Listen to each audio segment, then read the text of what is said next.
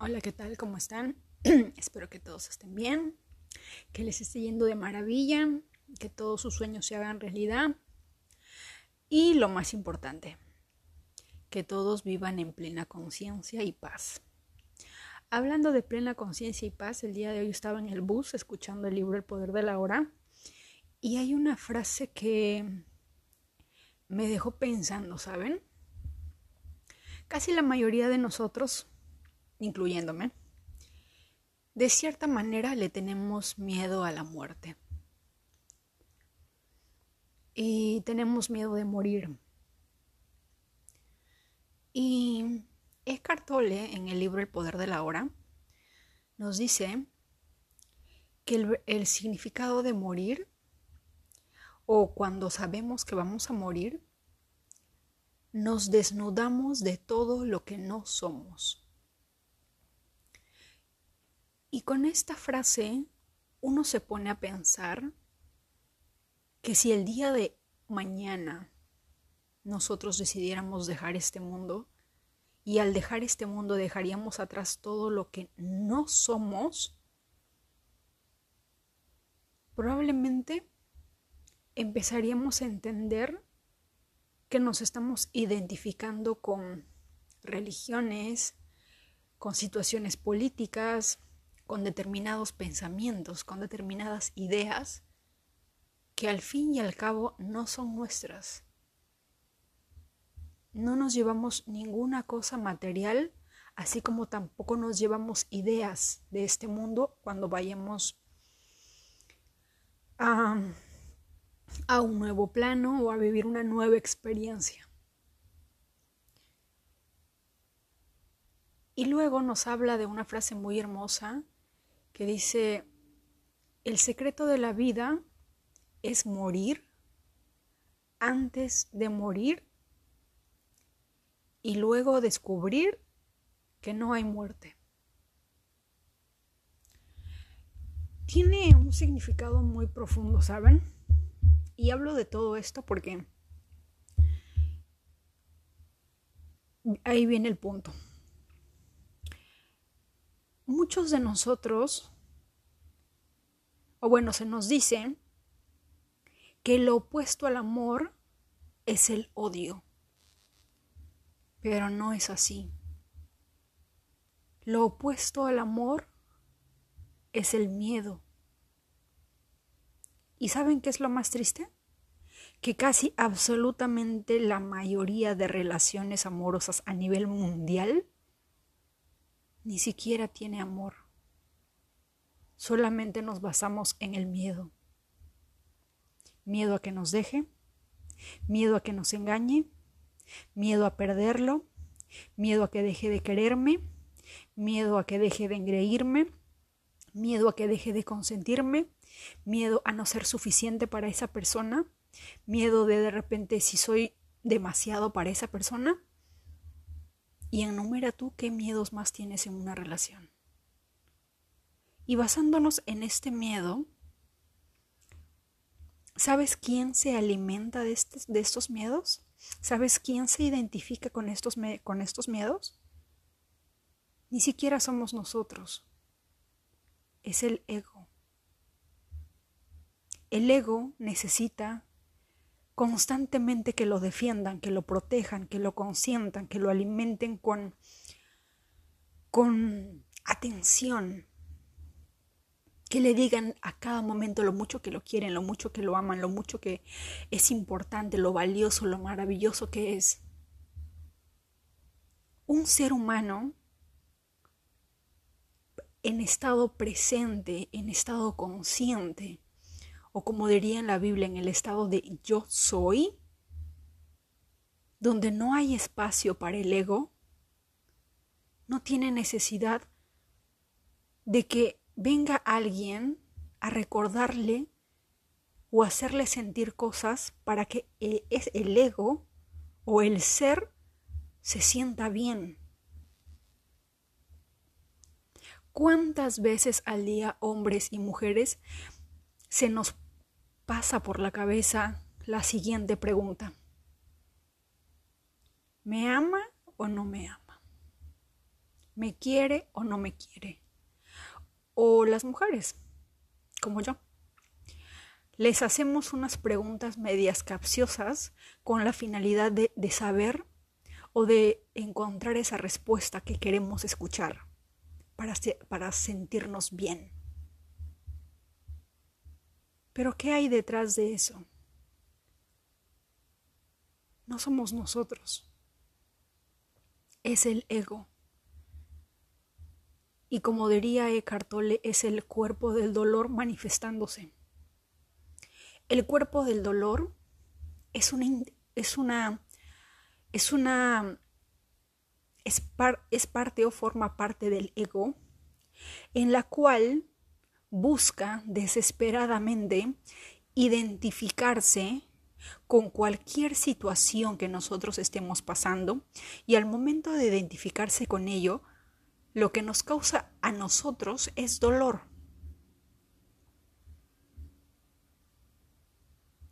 Les voy a poner un ejemplo. Supongamos que hay una pareja. Supongamos que la, la, pareja, la mujer en este caso, está en sus días, está en días previos a la menstruación y como todos sabemos son días muy sensibles, ¿verdad? Y en esos días sensibles, una mujer normalmente espera más cariño, más amor, más atención, más cuidado, porque son días sumamente sensibles. Y dicho sea de paso, Eckhart Tolle dice que al menos una semana antes de la menstruación se manifiesta el cuerpo del dolor.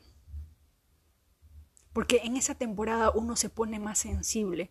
Lloramos por todo, nos duele todo, le tenemos cólera a medio mundo y etcétera. ¿Verdad? Pero al momento de que esa persona le dice a su pareja, a su amiga o de repente a su madre, esta semana voy a necesitar un extra de amor y de cuidado de atención porque estoy con la menstruación, estoy con la regla, ¿verdad? Y la otra persona del otro lado le dice así, ¿y qué más quieres? Pero lo dice en un tono sarcástico, en un tono de burla. ¿Cómo reaccionarías? Algunas personas de repente no se ofenden, pero hay unas personas, hay algunas personas que de manera instantánea van a sentir un pequeño malestar y algo dentro de sí que les dice, entonces no te quiere. Entonces a esa persona no le importas. Y de repente te molestas, de repente te enfureces o de repente te pones más triste o de repente quieres llorar es en ese momento en el que tú estás sintiendo ese pequeño malestar en el que el cuerpo del dolor se manifiesta. Porque no eres tú. Porque de alguna manera es el ego a través del cuerpo del dolor tratándose de identificar con esa situación para traerte hacia sí y causarte ese dolor.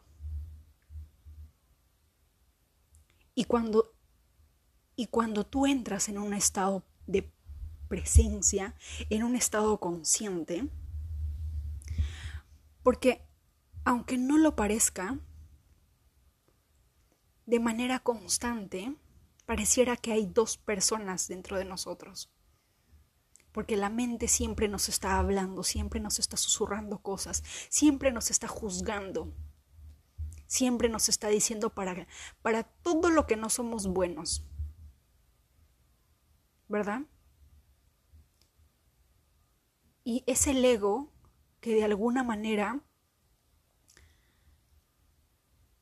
en vez de causar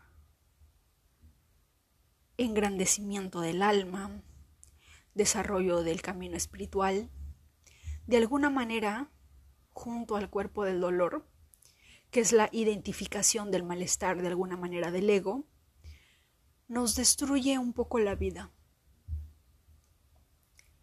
porque nos identificamos con ellos a través de ideas, a través de sentimientos, a través de pensamientos, que de repente ni siquiera realmente somos ese pensamiento. Y pongámoslo de la siguiente manera. ¿Cuántas personas han muerto por una idea?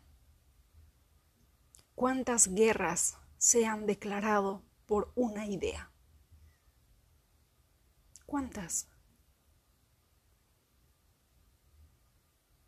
El ego, de alguna manera, siempre quiere tener la razón. Siempre quiere controlarlo todo. Porque cuando no lo controla o cuando no está en pleno dominio de la mente o del cuerpo en el, en el cual vive, es como si estuviera muerto. Y para no sentirse muerto, necesita atención constante necesita que alguien le recuerde que es importante.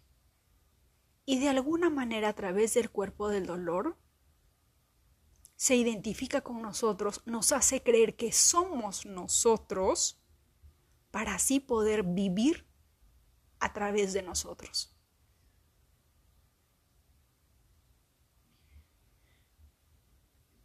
Si es que por algún momento estás en una situación y sientes ese pequeño malestar de no ser suficiente, nadie me quiere, nadie me comprende, mi esposo no sabe lo maravillosa que, soy, o mi esposa no valora lo mucho que yo trabajo por ella, o etcétera. En ese preciso momento que tú estés sintiendo eso, respira profundo y trae tu mente al momento presente.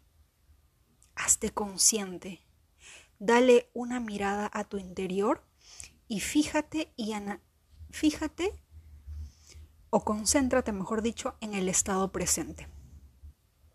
Cuando estés en ese momento presente y te hagas consciente, solamente observa detenidamente ese pequeño cuerpo del dolor que se está manifestando a través de ti.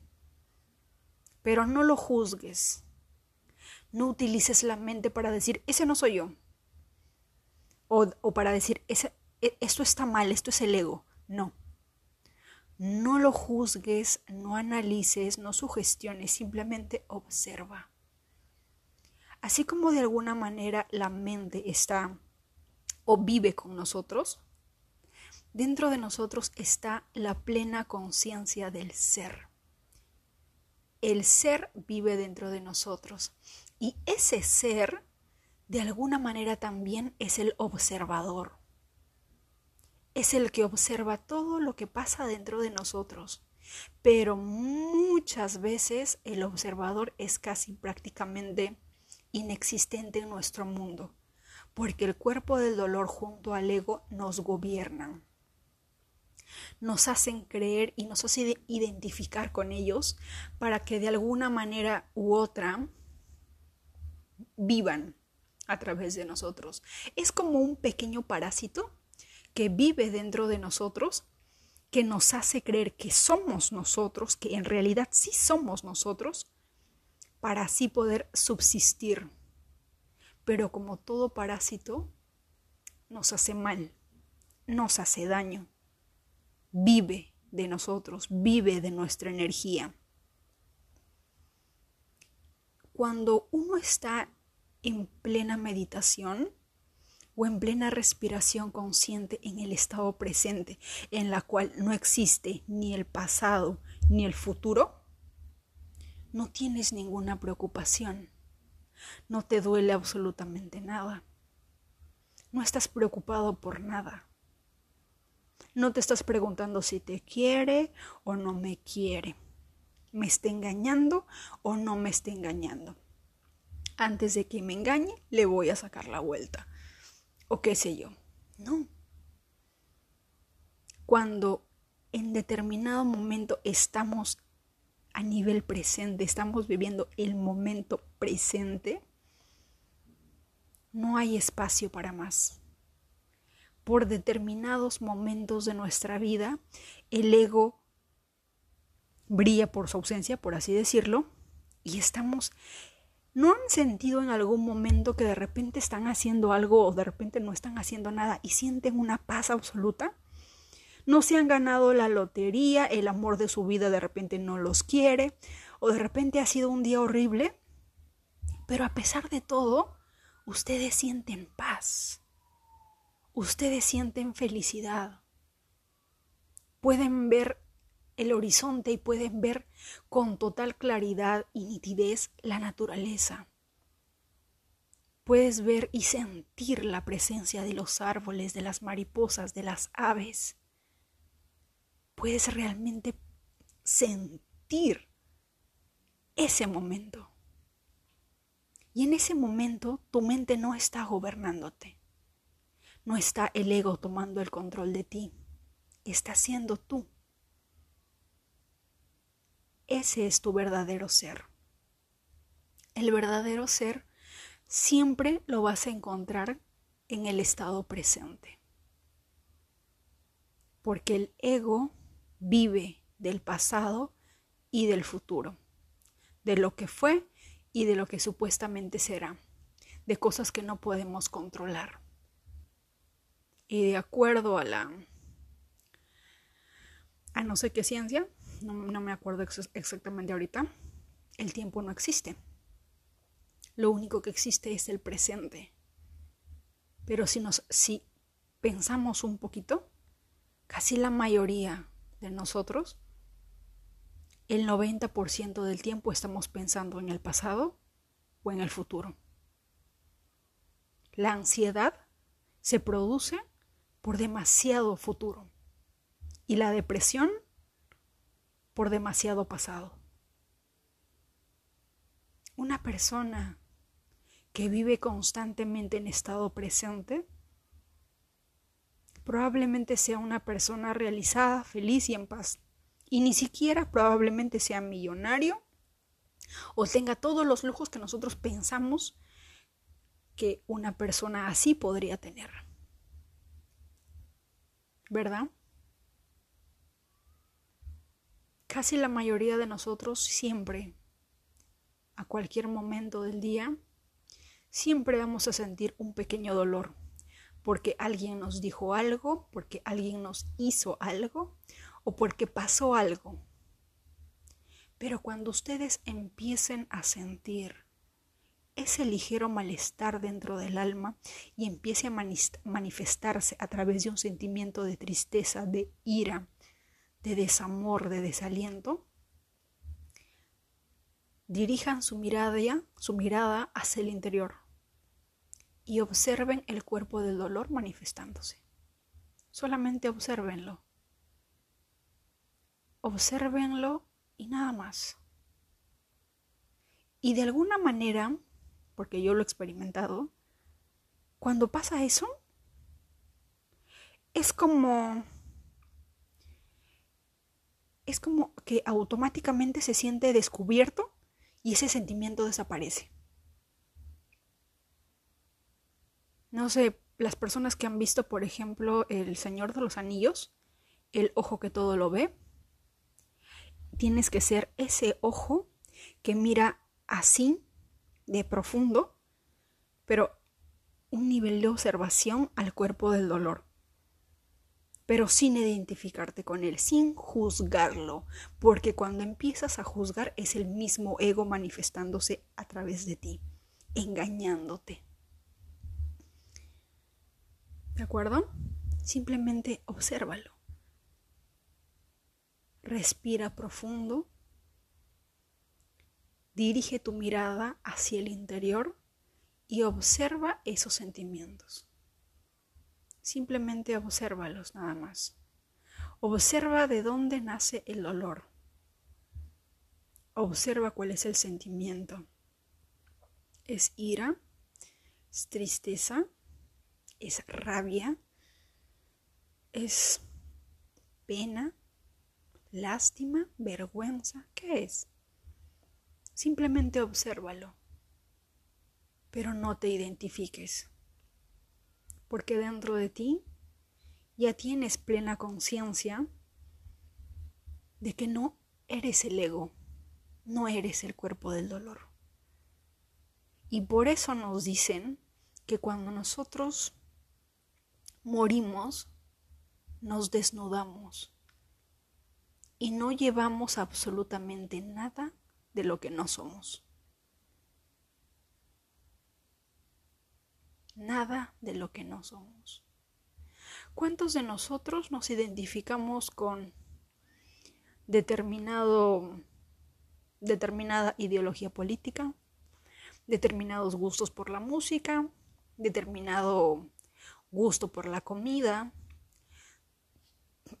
por un país en específico, incluso si te guste o no, con determinada etnia, orgullo, de repente de alguna empresa, con lo que sea que te identifiques, nada de eso, absolutamente nada de eso nos vamos a llevar. Nada. ¿Alguno de nosotros se acuerda la ideología que pensaba una vida, post una vida anterior a la que vivimos? Porque yo sí creo que hay vidas pasadas. Aunque no son pasadas porque todo, todo pasa en el momento presente. En algún, en algún en algún lugar del vasto universo todo está pasando en momento presente. Y en ese momento presente no tenemos, no tenemos, probablemente también tengamos una ideología, una este, pero cuando pasamos a al siguiente, de alguna manera, no nos recordamos nada. No recordamos absolutamente nada. Se requiere una mente sumamente evolucionada o un ser superior o un maestro espiritual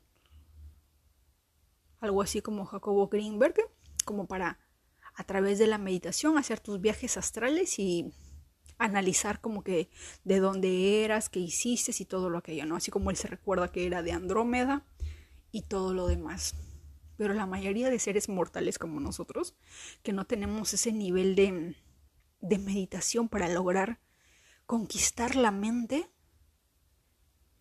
no nos recordamos absolutamente de nada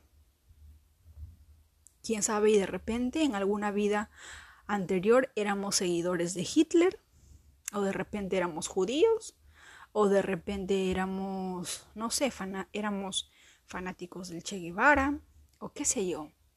Pero en esta realidad, en este momento presente, simplemente no. No lo recordamos. ¿Y por qué? Porque precisamente cuando morimos, no nos llevamos absolutamente nada de lo que no somos. ¿Qué es lo único que llevamos? Nuestro ser. Nada más. Y con esto voy a terminar porque así te vas a evitar dolores menos. ¿Es difícil? Por supuesto que es difícil. Nada que es fácil sucede de la noche a la mañana. Pero cada vez que tengas un pequeño malestar, obsérvalo, sin juzgar. A partir de ahora, solamente observa. Y de alguna manera, poco a poco, vamos a empezar a traer a la conciencia, o como le dirían, vamos a traer a la luz eso. Y cuando lo traemos a la luz, ¿sabes qué es lo que sabes qué es lo que pasa? Hacemos algo que se llama alquimia. Es como cuando en algún momento les dije que cuando pasa a nivel consciente tenemos el 50% trabajado y que el otro 50% requiere únicamente de sanación, de terapias y de mejorar. Es algo así. Es como que alumbramos en, el momento presente lo que está pasando o, o observamos el cuerpo del dolor lo traemos al momento presente, le brindamos luz, le ponemos toda la luz posible, lo pasamos a nivel consciente y empezamos a darnos cuenta que de alguna manera Simplemente somos nosotros, pero sin identificarnos con diversas situaciones. No seamos esclavos del ego. Pongámoslo así. No nos gusta que nos mientan. No nos gusta que nos engañen. Pero ¿sabes qué? Tienes al, al mejor mentiroso, manipulador, tóxico ser del mundo en ti. Y se llama ego. Y te hace sufrir como no tienes idea. Y hasta que no seas consciente de ello, vas a seguir pensando que la vida es un infierno. Que la vida es así. Y que no tienes que no tienes de otra más que aceptarla porque la vida es así. Te voy diciendo que la vida no es así. La vida puede ser lo que tú quieres. La vida puede ser lo que tú manifiestas. ¿Cuántos de nosotros llevamos en el pecho como si fuera un estandarte que somos las personas más amorosas del mundo? ¿Y saben qué? Es una gran mentira. Hoy me di cuenta de eso. Yo soy la primera persona que digo, Dios es amor. Para mí el amor es la magia, es, el, es la magia más poderosa del mundo. Y luego me doy cuenta de que por determinados momentos tengo miedo de perder a alguien y me dejo infectar por el miedo. Y si yo realmente fuera 100% amor, no hay espacio para el miedo. Todos los días tenemos a nuestro lado a un ser llamado miedo. Miedo de perder a alguien, diferentes tipos de miedos que tú y yo sabemos que existen en una relación con nosotros mismos, en una relación con otra persona, en una relación familiar, en una relación amical, en una relación laboral. En todos los niveles hay miedo. Y es lo opuesto al amor. Y creo que la Biblia y todas las Biblias de todas las religiones, creo que absolutamente todas si tienen una verdad absoluta o una verdad universal, es que todos somos hijos del amor. ¿Y cómo es posible que siendo hijos del amor tengamos miedo? ¿Cómo es posible? Y también había un pequeño detalle que decía, tenemos dos opciones. Tenemos la opción de que nuestra mente trabaje o colabore con nosotros en nuestro desarrollo espiritual o, o tenemos a una mente que nos doblega, que nos traiciona, que nos humilla, que es el peor de los tiranos con nosotros mismos y que nos conduce a la depresión a la muerte, al suicidio, o peor aún, a cometer semejantes atrocidades con otro ser humano. Y tenemos que saber a quién debemos alimentar y cómo debemos alinear nuestra mente para que trabaje con nosotros, para que se una dentro de nuestra de nuestro camino espiritual. Porque a veces decimos, tal persona me hizo esto, tal persona me dijo esto, o tal persona le hizo tal o cual a tal persona y por eso se suicidó.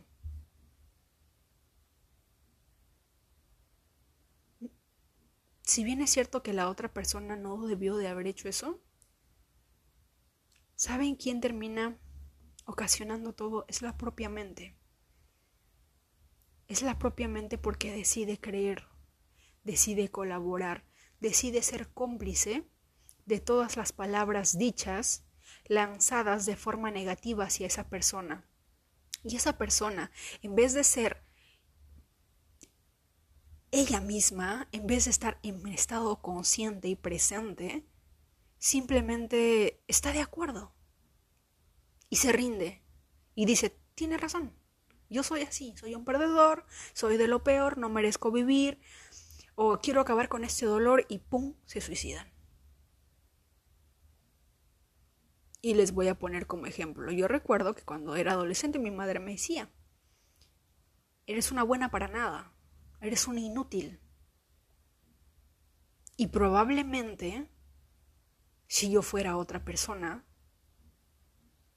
probablemente de repente yo, yo hubiera dicho, ¿no?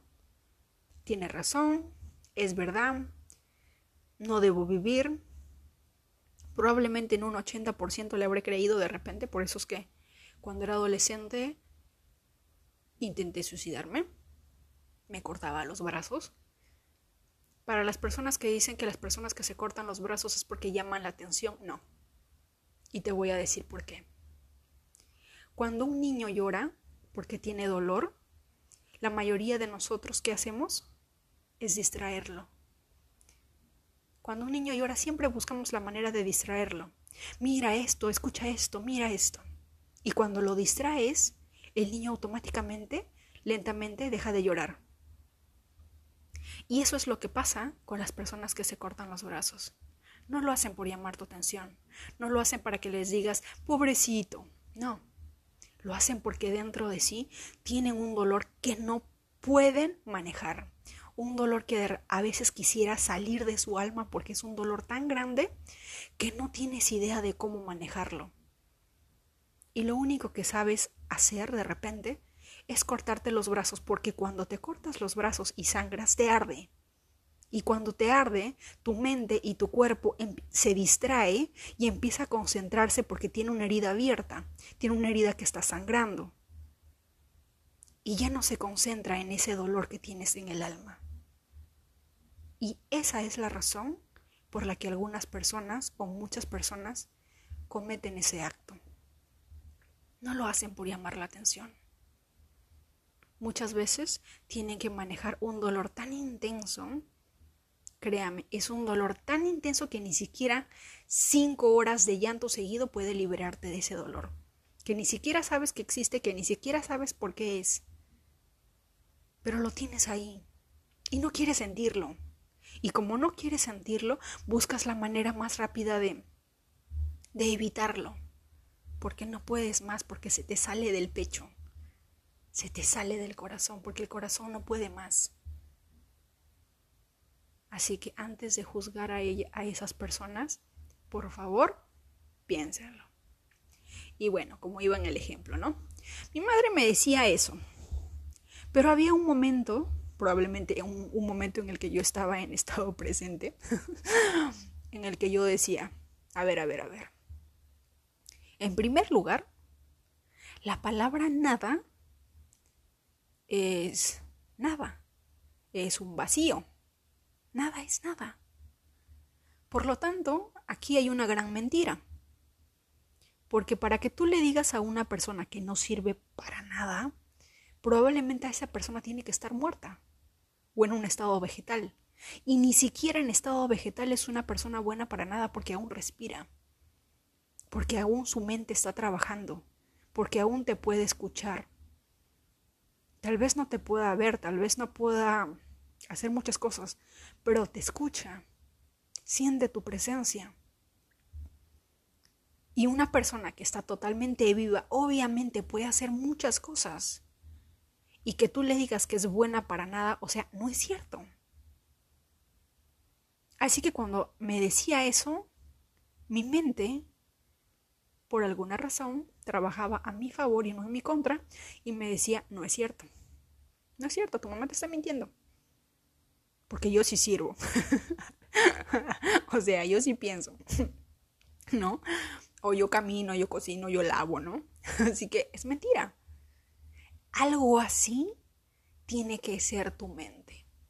Cuando alguien te diga algo, no lo asumas. No lo aceptes automáticamente como, como, como siendo una sentencia. pásalo por un filtro. Pásalo por un filtro. Por un filtro espiritual, por un filtro a nivel de estado consciente, en estado presente. ¿Mm? Porque el único que va a juzgar y criticar va a ser el ego. Dentro de nos, a veces decimos que tenemos alguien que nos odia, nuestro enemigo. La verdad es que no. el peor enemigo vive dentro de nosotros. Y hasta que no seamos conscientes de ello, vamos a seguir pensando que todo está en el exterior. Dicho sea de paso, eh, acabo de ver que ese libro no está en el blog, así que en el transcurso de esta semana voy a subir el, el, PDF, el libro El Poder de la Hora, para que ustedes lo puedan leer. Y para los que no les gusta leer, ya saben que pueden ir a YouTube, poner El Poder de la Hora audiolibro y lo escuchan. Escúchenlo. Es buenísimo. Buenísimo. De verdad que algunos libros te ayudan demasiado en tu camino espiritual. Espero que esto les haya gustado. Prometo subir el libro en esta semana. Les mando mucha luz, mucha conciencia, mucho estado presente. Y que siempre estén en paz. Porque creo que el mayor lujo de todo en este momento es tener paz no sé a ustedes, pero si me dieran a elegir entre, no sé, 10 mil millones de dólares o un billón de dólares y tener paz absoluta, me quedo con la paz absoluta. Porque no hay nada como la paz con uno mismo. Y porque probablemente cuando vayamos a otra vida, probablemente si llevemos paz con nosotros. Eso sí vamos a llevar. Probablemente sí. Porque es algo que forma parte de nosotros. Tanto el amor como la paz son besties, son pinky friends. Así que, sí, sí lo llevamos. Lo demás se queda. Les mando un abrazo fuerte. No sé por lo que estés pasando, pero desde aquí, mucho amor, mucha luz, mucha fuerza y observa. Observa el interior que hay en ti.